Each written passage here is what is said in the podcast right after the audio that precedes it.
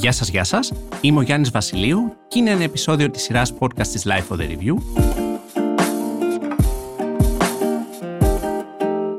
Εάν θέλετε να ακούτε όλα τα επεισόδια της σειράς The Review, ακολουθήστε μας στο Spotify, στα Apple και Google Podcast.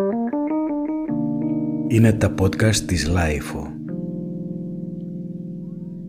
Λοιπόν, λοιπόν, σημερινός καλεσμένος είναι ένας εξαίρετος δημοσιογράφος, ένας λάτρης του καλού trash, ένας πολύ αδιάκριτος ρεπόρτερ που εδώ στα podcast της LiFO ρωτά διασήμους ερωτήσεις μέσα από το podcast «Ρώτα με ό,τι θες». Κυρίες και κύριοι, ο Γιώργος Τσαγκώζης. Χαίρετε, ευχαριστώ πολύ που με κάλεσε σε αυτό το φιλόξενο χώρο, στον οποίο ήμουν πέντε λεπτά πιο πριν και είχαν ένα άλλο podcast. Άργησες πολύ να έρθεις.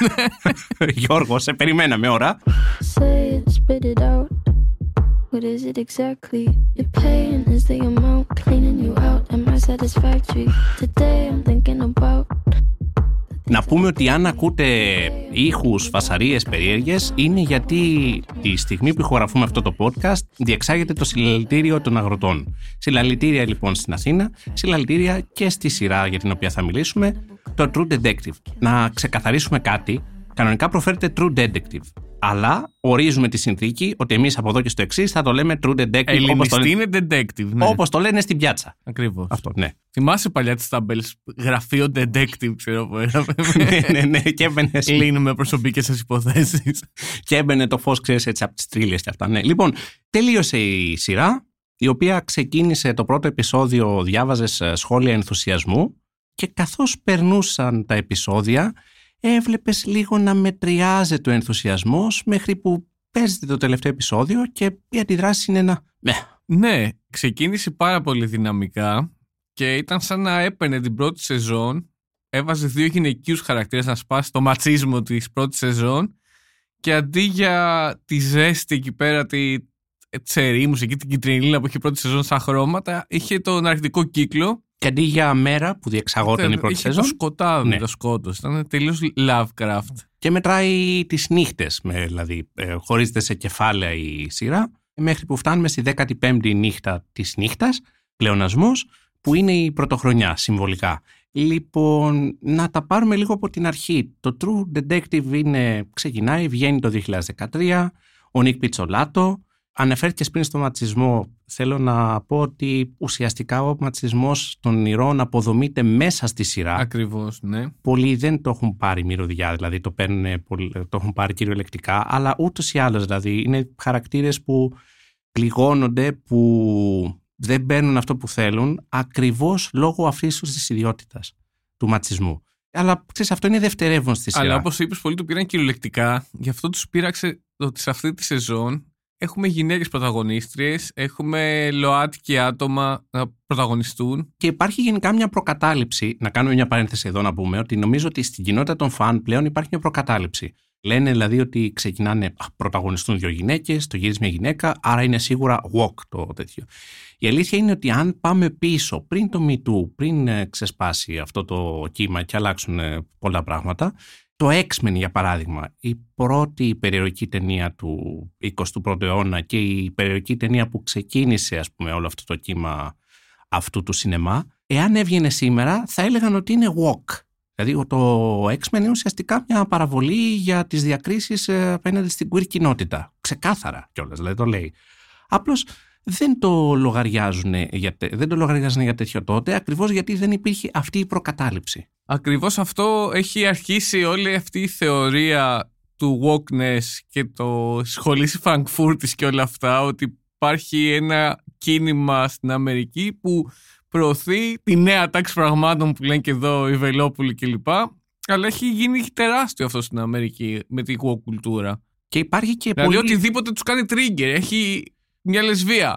Τελείως είναι woke. Ναι, ναι, και υπάρχει τρομερή αυτοοργάνωση στους υποστηρικτές αυτού του πράγματος. Γι' αυτό, Υπάρχουν και στο YouTube είδαμε, κανάλια. γι' αυτό και είδαμε την τέταρτη σεζόν να βομβαρδίζεται με αρνητικές κριτικές με το που προβλήθηκε το πρώτο επεισόδιο και άνοιξαν στο IMDb και σε άλλες σελίδες οι βαθμολογίες. Το οποίο ήταν εξαιρετικό το πρώτο επεισόδιο και σου έφτιαχνε ότι θα κάνει φοβερό build-up, το οποίο δεν είδαμε. Εντάξει, ναι. Κοίτα, να σου πω καταρχάς ότι είμαι πολύ μεγάλος φαν της δεύτερης σεζόν του Detective που ξέρω ότι σε πολύ κόσμο δεν Με αρέσει. τον Colin Farrell. Ναι, ναι, ναι, βεβαίως και το Vince Vaughn και την ε, Rachel McAdams. Λοιπόν, το θέμα με το True Detective είναι ότι είναι μια ανθολογία. Και νομίζω ότι από ένα σημείο και έπειτα το κοινό σταμάτησε να δεν έχει ας πούμε στο κεφάλι του πια την έννοια της ανθολογίας. Όλοι το συγκρίνουμε με το πρώτο. Ναι, ναι, ναι. Ενώ είσαι σε μια ανθολογία, γι' αυτό και βλέπεις ας πούμε ότι οι σειρές όπως το Cabinet of Curiosity, στο Twilight Zone όταν ξαναβγήκε, δεν πιάνουν. Θεωρώ ότι πλέον θέλουν να ακολουθεί κάθε σειρά την ε, πατέντα, το μοτίβο το οποίο στείνει η πρώτη, Η πρώτη, ναι. σεζόν, το πρώτο επεισόδιο. Ενώ ουσιαστικά είναι ανθολογία. Δηλαδή στην πρώτη σεζόν έχουμε ένα, μια δημιουργία που θυμίζει το λογοτεχνικό σύμπαν του Κόρμακ Μακάρθη. Στη δεύτερη σεζόν πάμε στο James Elroy, δηλαδή έχουμε αυτό το νέο νουάρ που έχει συστήσει ο Elroy με το φαταλισμό που το συνοδεύει και αυτά τα φοβερά τα τελευταία δύο επεισόδια. Στην τρίτη σεζόν, ακριβώς λόγω των αντιδράσεων της πρώτης σεζόν, ο Πιτσολάτο προσπάθησε να ξανακάνει την πρώτη σεζόν, ακολουθεί δηλαδή τα ίδια μοτίβα, απλώς στέκεται στο κομμάτι της αστυνομικής διαδικασίας που δεν ήταν αυτό το ατού του, του detective, ήταν η ατμόσφαιρα, ήταν η μάχη του καλού απέναντι στο κακό. Το γκρι, Ναι. αυτό το, το πολύ, είχε πολύ γκρι. Ναι, ναι, ναι, ναι. όντως, Γιατί είναι ναι. όλοι αντιήρωες. Ουσιαστικά δεν έχει κάτι το ηρωικό ακόμα και οι, οι ήρωες τους δείχνει ότι είναι άνθρωποι με προβλήματα, Βασανισμένοι ψιλοκατεστραμμένοι όλοι.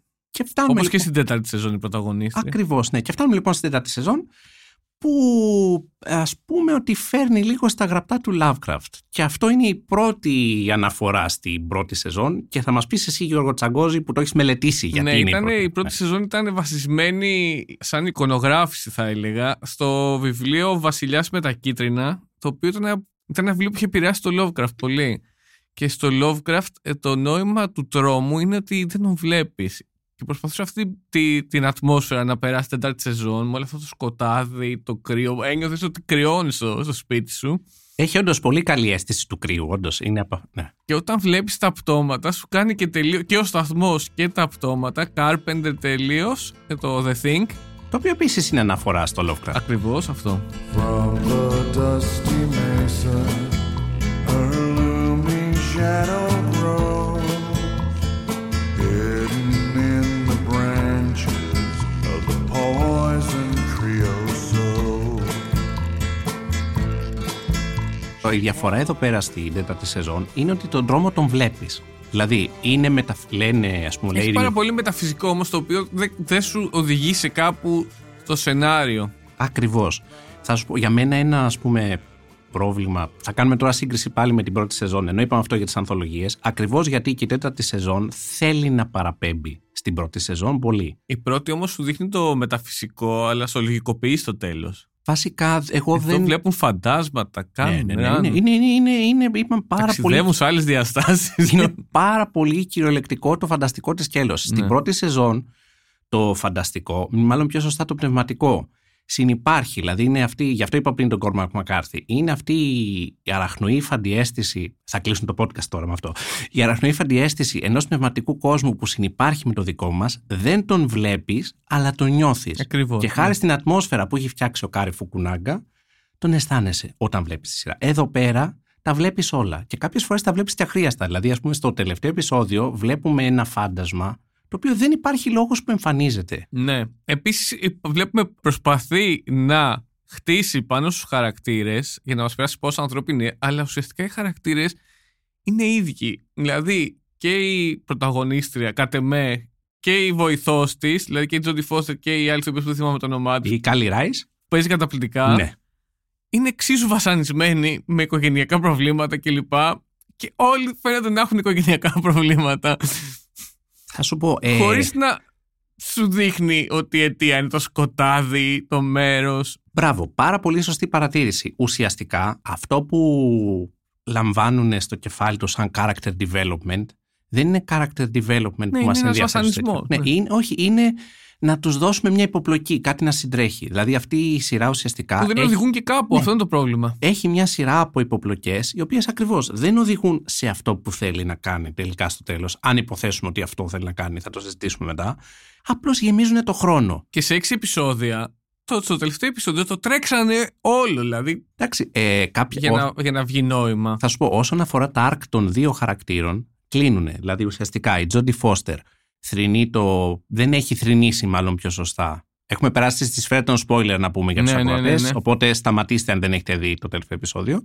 Δεν έχει θρυνήσει το χαμό του παιδιού της. Οπότε μέσα από μια σειρά από καταστάσεις. Πάλι όμως με το μεταφυσική, δηλαδή σε φάση. Ναι, ναι, ναι, αλλά Δεν το μπορούσε να ουσιαστικά έρθει φυσικά, έπρεπε να έρθει με οράματα. Λοιπόν, ναι, βασικά, ακόμα και ο χαρακτήρας της βοηθού της Ναβάρο, ο έτσι όπως τελειώνει, μας αφήνει να καταλάβουμε ότι είναι ένα φάντασμα, ότι είναι μια δύναμη, ένα εργαλείο της φύσης που έχει έρθει για να αποδώσει δικαιοσύνη, να αποκαταστήσει την τάξη των πραγμάτων και μετά επιστρέφει πίσω σε αυτό το οποίο από που Ναι, προήλθε. Ουσιαστικά, απλώς η Ναβάρο αντίστοιχα πρέπει να αποδεχθεί αυτή τη την ιδιότητα. Πρέπει να αποδεχθεί τη φυλή της, πρέπει να αποδεχθεί το πνευματικό στοιχείο, το οποίο το αποστρέφεται, το διώχνει διαρκώς. Είπες ότι είναι πολύ καλή η Κάλι Ράις. Για μένα, βέβαια, η Τζόντι Φώστερ μας είχε λείψει πάρα πολύ. Εδώ πέρα Είναι έχει. εξαιρετική. Δεν ξέρω γιατί τις βάλαν σκηνές σεξ πάλι, δεν βοηθούσε σε κάτι το. Ε, υποθέτω ότι και αυτό είναι μια αναφορά στο πρώτο. Δηλαδή, επειδή είχε σκηνές σεξ στο πρώτο. Στο πρώτο, ναι, άγαρμπους σεξ, μπράβο, ισχύει. Βάλαμε και εδώ αντίστοιχα. Ε, Ενώ ρε παιδί μου, δεν με, προφανώς δεν με ενδιαφέρει τε- σας, ότι δεν, δεν το οδηγούσε κάπου στο σενάριο. Ε, όλη αυτή η σχέση της με τον ε, ε, προϊστάμενό της, τον οποίο υποδίεται ο Κρίστοφ Έκλεστον, δεν, την ξεχνάμε μετά από λίγο. Δεν βοηθά σε κάτι. Είναι και αυτό μια υποπλοκή. Είναι αυτή η εσφαλμένη αντίληψη, το ξαναλέω πάλι, αλλά θα μαλλιάσει η γλώσσα μου, του Αυτό- character development που έχουμε στις σειρές. Ε, Όσα θες να ξέρεις για το χαρακτήρα της Τζόντι Φώστερ, σου τα δίνει στην πρώτη σκηνή. Μπουκάρει μέσα, ψάχνει τα γυαλιά της, της μιλάνε, αλλά αυτή συνεχίζει να ψάχνει τα γυαλιά της, γιατί αυτό την απασχολεί. Είναι Ναι. σωστρεφή και ακούει τους Beatles, το Twist and Shout και θέλει να το κλείξει. Έχει σημασία το Twist and Shout για την ίδια και δραματουργικά, αλλά σε πρώτη φάση καταλαβαίνουμε ότι είναι ένας χαρακτήρας που είναι εσωστρεφής, Νευρική είναι. ακριβώς, και που είναι προσιλωμένος σε αυτό που έχει βάλει στο κεφάλι του. Για μένα είναι μια ερμηνεία τύπου Philip Seymour Hoffman, να θέλουμε να βρούμε ένα άλλο. Δηλαδή είναι φοβερή η- η ένταση που αποδίδει και ο τρόπος που κυριαρχεί μέσα στο κάδρο. Και έχει μια σκηνή στο τέλος όταν μιλάει για τα προσωπικά της η Ναβάρο που εντάξει, του σηκώνει τη τρίχα. Κατάλαβες πια λέω. Που λέει για το γιο και λέει θα τον ξαναπιάσει το στόμα. Ναι, μου, ναι, ναι, ναι, στο ναι, στόμα στη σου». φωτιά Ναι. μπροστά, Ναι, ναι, ναι, ναι. ναι, αυτό ναι. Είχα διαβάσει ότι ο χαρακτήρας ήταν πιο μονοκόμματος, πιο θετικός και η Τζόντι Φώστερ το διάβασε και είπε στη δημιουργό την Ίσα Λόπες ότι δεν με ενδιαφέρει αυτό να το κάνω. Θέλω να μου βάλεις προβλήματα. Θέλω να μου κάνεις έναν πιο αρνητικό χαρακτήρα. Πόσα προβλήματα. όμως. Καταρχάς κλείνει τους Beatles. Δεν τη αρέσουν οι Beatles. δηλαδή από εκεί καταλαβαίνεις ότι δεν μπορεί να είναι καλός άνθρωπος. Εντάξει, ήταν λίγο δυνατά το twist and shout. Εντάξει, και το έχουμε ακούσει πολλές φορές σε πάρτι, ξέρεις, δηλαδή καταλαβαίνω γιατί μπορεί να το συγχαθεί κάποιος. Ε, οι Beatles, όπως έχω μάθει, δεν αρέσουν ούτε στην ηχολήπτριά μας εδώ την Τζίνα, αλλά είναι πολύ καλός άνθρωπος. Υπάρχουν και εξαιρέσεις από τους κανόνες. Και εγώ προτιμώ τους Rolling Stones.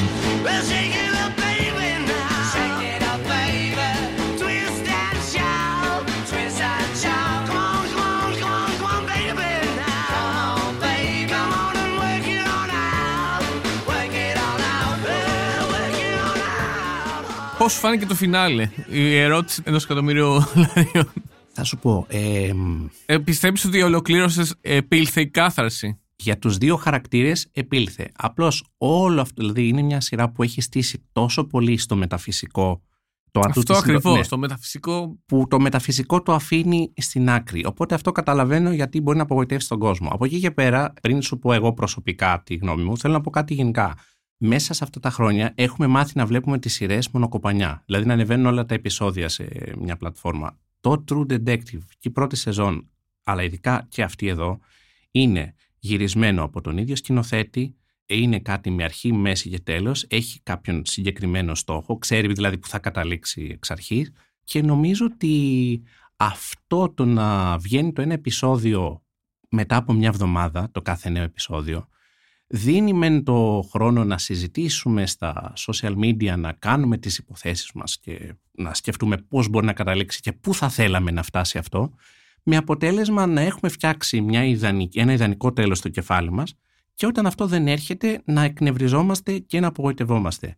Είναι λίγο σαν αυτούς τους τύπους στα πρακτορία, στο κίνο που λένε Α, κοίτα τι φέρνει, φέρνει 55-24, τι να φέρει 32-49. Χωρίς κανένα λόγο. Απλά στο Ναι. κεφάλι τους έχουν ότι το 32 πάει με το 49. Ε, αυτό νομίζω ότι συμβαίνει σε πολύ κόσμο γιατί δεν πήρε αυτό ακριβώς που ήθελε.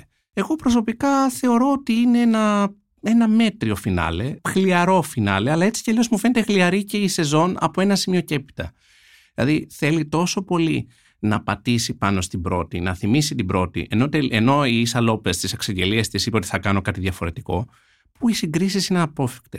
Δηλαδή, ακόμα και η ανατροπή που όλο αυτό το είχαν κάνει αυτή η κοινωνία γυναικών, ξέρω, που ήθελε να αποκαταστήσει τη δικαιοσύνη, δεν έχει κανέναν αντίκτυπο γιατί είναι χαρακτήρες που έχουμε δει σε προηγούμενο επεισόδιο να εμφανίζονται λίγο, οπότε ξέρεις, δηλαδή καταλαβαίνει πολύ κόσμο θα δει ας πούμε αυτό με το αποτύπωμα και θα κάνει το flashback και θα πει ποιος είναι αυτός, ποια είναι αυτή, πού την είδαμε; Καλά, και εγώ με το πρωτοπούμα δεν κατάλαβα ότι λείπαν τα δύο δάχτυλα. Ναι, ναι, ναι, μα, μα δεν Και θα λέω σου- ξαφνικά, τιμόταν το αποτύπωμα απ' έξω. Ε, και μετά κάπως το θυμάσαι, αλλά έχουν περάσει τόσες εβδομάδες που δεν έχει τον ίδιο αντίκτυπο. Πέρα από το κομμάτι ότι θα ήθελες να δεις κάτι, δηλαδή ε, ακριβώς επειδή η σεζόν παραπέμπει στο Lovecraft και στείνει κάτι, ένας σύμπαν κοσμικού Εγώ, τρόμου, εγώ θες όταν, κάτι ξε- κοσμικό. όταν ξεκίνησε και μπει στο βίντεο κλαμπ και λέω θα αγγίξεις τα, τα, τα επίπεδα της πρώτης σεζόν. Γιατί τα δύο-τρία πρώτα επεισόδια μου άρεσε πάρα πολύ και το setting και το χτίσιμο πώς πήγαινε. Μετά το, ε, συνέχιζε να χτίζει χωρίς να δίνει όμως την ουσία που θα οδηγήσει στο τέλος. Και απλά στο τέλος τα μάζεψε όλα μαζί, τα συμπίκνωσε και ε, μας έβγαλε ένα τέλος. Ε, Δεν είχε κάνει build-up για να φτάσει στο τέλος. Γιατί μέχρι το τελευταίο επεισόδιο δεν ξέραμε καν που είναι ο Κλάρκ. Ναι, ναι, όχι, δεν, ε, μα- Ούτε. ξα- Ναι. το τέταρτο και το πέμπτο επεισόδιο ουσιαστικά έκανε αυτό το character development, όπως το αντιλαμβάνεται η δημιουργός της Αλόπες και να μην την κακίζουμε η πλειονότητα της- των σειρών που βλέπουμε στις οθόνες μας. Ναι, γιατί πρώτη, η αλήθεια είναι ότι το πρώτο επεισόδιο μπαίνει δυναμικά. Εμένα λίγο αυτό που μου κλώτσαγε ήταν το πώς χρησιμοποιεί τα τραγούδια. Δηλαδή εκεί που μου έχει χτίσει μια ατμόσφαιρα υποβλητική, βάζει ένα, ε, ένα indie folk, ξέρω εγώ, ένα indie rock ας πούμε, Ναι, ναι. κομμάτι ξαφνικά και μου το σπάει αυτό. Το οποίο σχολιάζει τη δράση συνήθως και μου το κάνει Ναι. πολύ τηλεόραση. Στη δεύτερη σεζόν, ας πούμε, είχε τραγουδιστικά interlude, αλλά αν θυμάσαι, τα έστεινε μέσα σε ένα μπαρ που κάθονταν οι δύο ήρωες και έπαιζε και είχε κάτι μυστικιστικό, κάτι παγανιστικό. Δηλαδή, το μόνο μεταφυσικό στοιχείο, ας πούμε, της δεύτερη σεζόν ήταν αυτές οι σκηνές εκεί στο μπαρ. Πρώτα απ' όλα το μεταξύ άσχετο. Δείχνει, Ναι. στην- το πρώτο επεισόδιο δείχνει που σκοτω, που φεύγουν κάτι τάρανδοι και Που πέφτουν σε πέφτει ένα αλλού, γκρεμό. ναι. Καλά, αυτό ήταν ένα από τα πολλά red herrings, ας πούμε. Δηλαδή, ξέρεις, θέλει να σου στήσει κα- ότι συμβαίνει κάτι κοσμικό. Αυτό και λες. Ξύμιζε ο Κθούλου. Δηλαδή, αν καθίσεις να το σκεφτείς κιόλας, αυτοί οι επιστήμονες σκοτώσαν μια γυναίκα που ανακάλυψε τι κάνανε με τη μόλυνση και τους εκδικηθήκανε γιατί σκότωσαν τη γυναίκα, αλλά ξέρεις, υπήρχε κάτι, υπήρχε κάτι ευρύτερο σε αυτό, ας πούμε. Δηλαδή, και ακόμα και αυτοί έψαχναν να βρούνε το DNA κάποιου και μικροοργανισμού. μετά που μας θα- δείχνει ναι. επίσης ότι η Ναβάρο έχει τραβήξει και βίντεο τον ε, επιστήμονα πριν πεθάνει που έλεγε για τη μόλυνση τους, ώστε να το χρησιμοποιήσει για να το βγάλει μετά. Ναι, και που είναι και, χτυ- που είναι και λιγότερο χτυπημένο, Ναι. ενώ τον είχαν σαπακιάσει Είναι στο λιγότερο ξύλο. Ναι, ναι. χτυπημένο. Ναι, εντάξει, ξέρεις, ήταν λίγο... Κάποια, αυθε, το λες και αυθαιρεσία.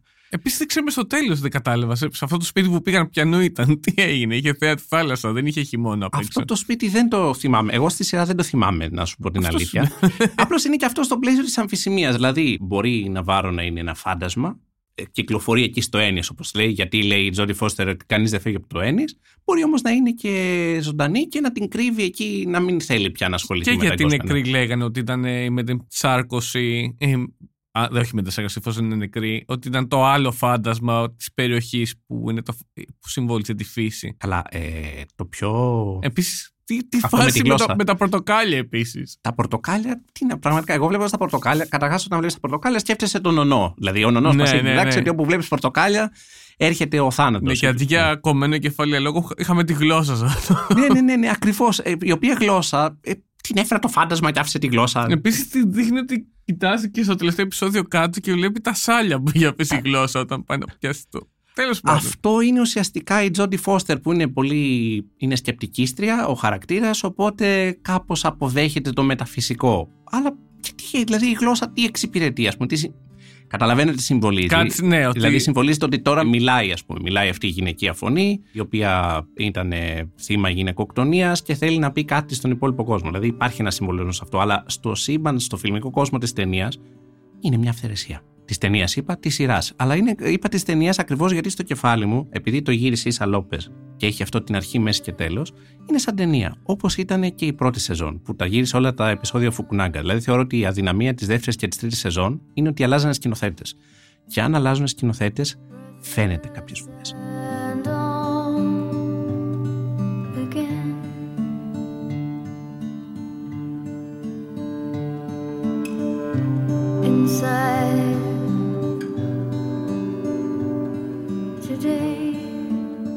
Να ρωτήσω κάτι άλλο. Ναι. Εσύ, ποια είναι η άποψή σου για το ότι θεωρεί ηθική την ε, αυτοδικία; Ε, το είδαμε σε τρεις-τέσσερις φορές σε έξι επεισόδια. Νομίζω ότι δεν στέκει, δηλαδή ξέρεις, δεν είναι και πανηγυρική ας πούμε η τέτοια της αυτοδικίας. Ναι, αλλά το βάζεις σαν στο μια... τέλος, Ναι. όταν ακούν την εξήγηση, λένε: Οκ, το ακούσαμε. Γεια σας, ευχαριστούμε πολύ. Είναι στα Σκοτώσατε, ξέρω, 10 άτομα. έχουν σκοτώσει πολύ περισσότερο κόσμο ακριβώς γιατί καλύπτανε τη μόλυνση στο περιβάλλον της περιοχής η οποία οδήγησε σε καρκίνους, σε θανάτους, σε όλα αυτά που Συμφωνώ. έλεγε. Ναι. Απλά την άποψή σου θέλω.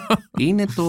Εγώ το παίρνω, δεν το παίρνω κυριολεκτικά, το παίρνω πιο μ, θεωρητικά, πιο μεταφυσικά. Δηλαδή, ουσιαστικά είναι ότι κάποιες φορές το θετικό δίκαιο υπολειτουργεί, οπότε έρχεται το φυσικό δίκαιο. Δηλαδή, και η κοινωνία αυτή των γυναικών, αλλά και η Ναβάρο και όλα αυτά είναι όργανα ενός φυσικού δικαίου. Οπότε δεν ξέρω ακριβώς αν είναι περίπτωση αυτοδικίας. Δηλαδή, ένας άνθρωπος που παίρνει το δίκαιο στα χέρια του και σκοτώνει έναν άλλον άνθρωπο. Ε, είναι το ουσιαστικά- βλέπεις ναι. καθαρά συμβολικά. Ναι, έτσι. ναι, ναι, νομίζω ότι και η Ίσα Λόπες θέλει να το δούμε συμβολικά. Γι' αυτό και εμένα δεν με ενοχλεί, ενώ σε άλλες περιπτώσεις αυτό θα ήταν ένας λόγος, ας πούμε, να μου κλωτσίσει πολύ η σειρά.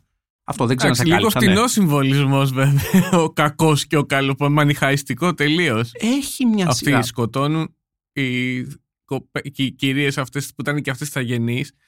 Τους σκοτώνουν.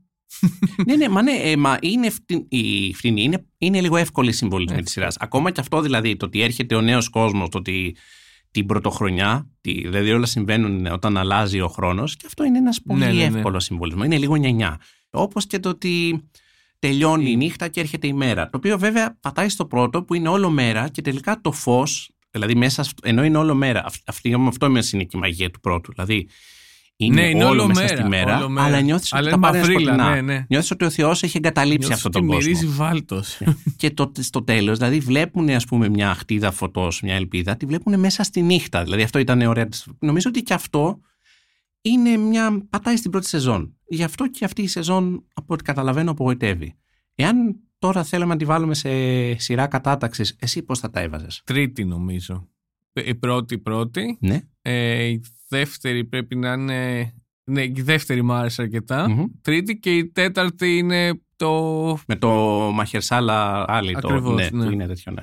Γιατί Συμπι- πήγε να τη γράψει πιο πολύ την πρώτη. Συμπίπτουν. Ε, συμπί- Δηλαδή και εγώ ακριβώς αυτή τη σειρά θα έβαζα, συμφωνούμε, αν πρέπει να το βάλουμε σε σειρά κατάταξη. Αλλά θέλοντας να κάνω μια σούμα, εντάξει, δεν ήταν η δευτέρα παρουσία της premium τηλεόρασης η τέταρτη σεζόν του True Ούτε Detective. κα- ε, αλλά είχε τα Ναι. potentials. Δηλαδή με ένα, το setting αυτό, αρκτι- ε, κρύο, χιόνια, σπηλιές. Μου άρεσε πάρα πολύ. Και εμένα και κρατάω. Σκότος. Και στο τέλος κρατάω αυτό, ότι μου άρεσε, δηλαδή, μου άρεσε το setting, μου άρεσε ο τρόπος που διαχειρίζεται την ατμόσφαιρα, όχι συνολικά γιατί τη σπάει με τραγούδια, όπως είπαμε πριν. Ήταν μια σειρά που σε γενικές γραμμές με κράτησε. Με κράτησε, τουλάχιστον στα πρώτα της δύο-τρία επεισόδια, με κράτησε και με αυτό που συνέβαινε στο παρόν. Δεν με ένοιαζε τόσο να δω τι θα γίνει παρακάτω, ξέρεις, με αυτή την παιδική περιέργεια. Αυτό. Εμένα με κούρασαν πιο πολύ τα subplots. Δεν με πείραξε και εμένα τόσο πολύ το τέλος. Οκ. Ότι μου έδειχνε πάρα πολλά πράγματα τα οποία δεν είχαν καμία ουσία. Ε, είπαμε τώρα. Δηλαδή θα ήθελα κάπως πιο πολύ να εμβαθύνει σε κάποια rituals των ανθρώπων που ζουν εκεί, των γηγενών. Ναι, γιατί αυτό θα, βο... ξέρεις τι, αυτό θα βοηθούσε και το πνευματικό, το μεταφυσικό Αυτό στοιχείο ακριβώς, ακόμα αυτό, περισσότερο. αυτό, ναι. Παρότι ήταν στη στοχοθεσία της να δώσει φωνή στους γηγενείς, αλλά κάποια πράγματα, ας πούμε, οι διαδηλώσεις, ξέρω εγώ και αυτά, τελικά είναι, θα μπορούσαν να έχουν πιο οικονομικά να Το έχουν ξύλο, δώσει, ναι. το σήμα του ξύλου που αυτός ο κύκλος ο ναι, ναι. περίεργος απλά ήταν ότι έχει τρύπα εκεί πέρα, μην πάτε και το περάσαν ότι είναι σαν κάτι μυστικιστικό, αρχαίο σύμβολο, δεν ξέρω. Εντάξει, νομίζω ότι αυτό όμως ξέρεις είναι και Ενώ- λίγο fan service, λίγο δηλαδή να βάλουμε κάτι, να Ναι, θυμίσουμε ναι, την ναι, πρώτη ναι, ναι. σεζόν. Αυτό, αυτό, εντάξει, ισχύει.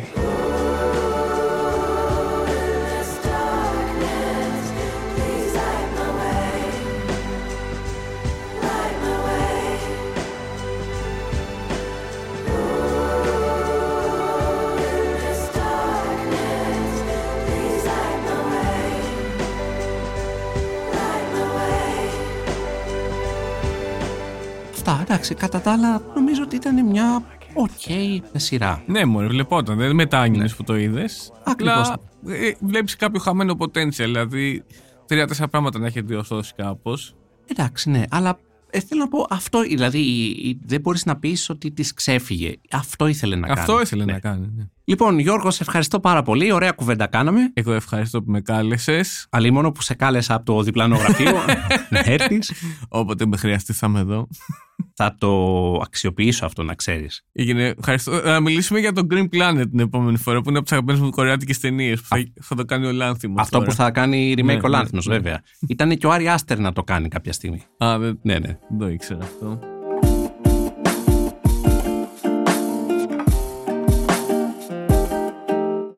Είμαι ο Γιάννης Βασιλείου και ήταν ένα επεισόδιο της σειράς The Review. Για να μην χάνετε κανένα επεισόδιο της σειράς The Review, ακολουθήστε μας στο Spotify και στα Apple και Google Podcast. Είναι τα podcast της Lifeo.